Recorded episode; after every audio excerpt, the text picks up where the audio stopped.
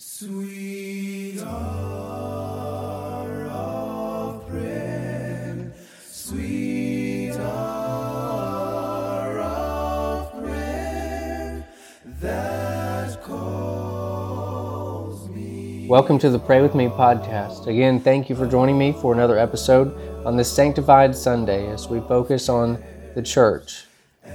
We've been praying for churches uh, in each state uh, of the United States because, uh, following the example of Paul in 2 Thessalonians 1, verse 11, therefore we all also pray always for you, that our God would count you worthy of this calling and fulfill all the good pleasure of his goodness and the work of his faith, uh, work of faith with power.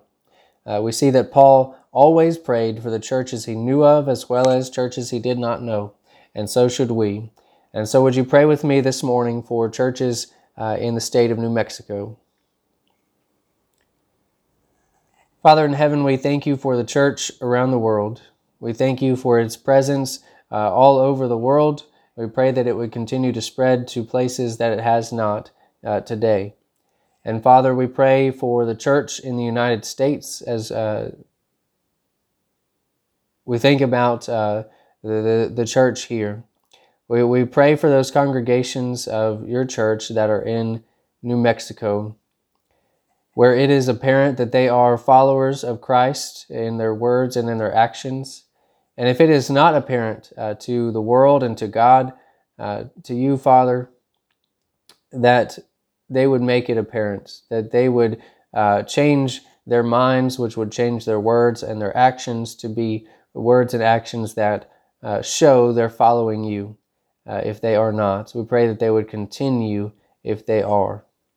And Father, we pray that these churches in New Mexico would continue to be known uh, as your followers, uh, working for you and making you their priority in all things, laboring out of love for you and out of love for others, and showing that to others.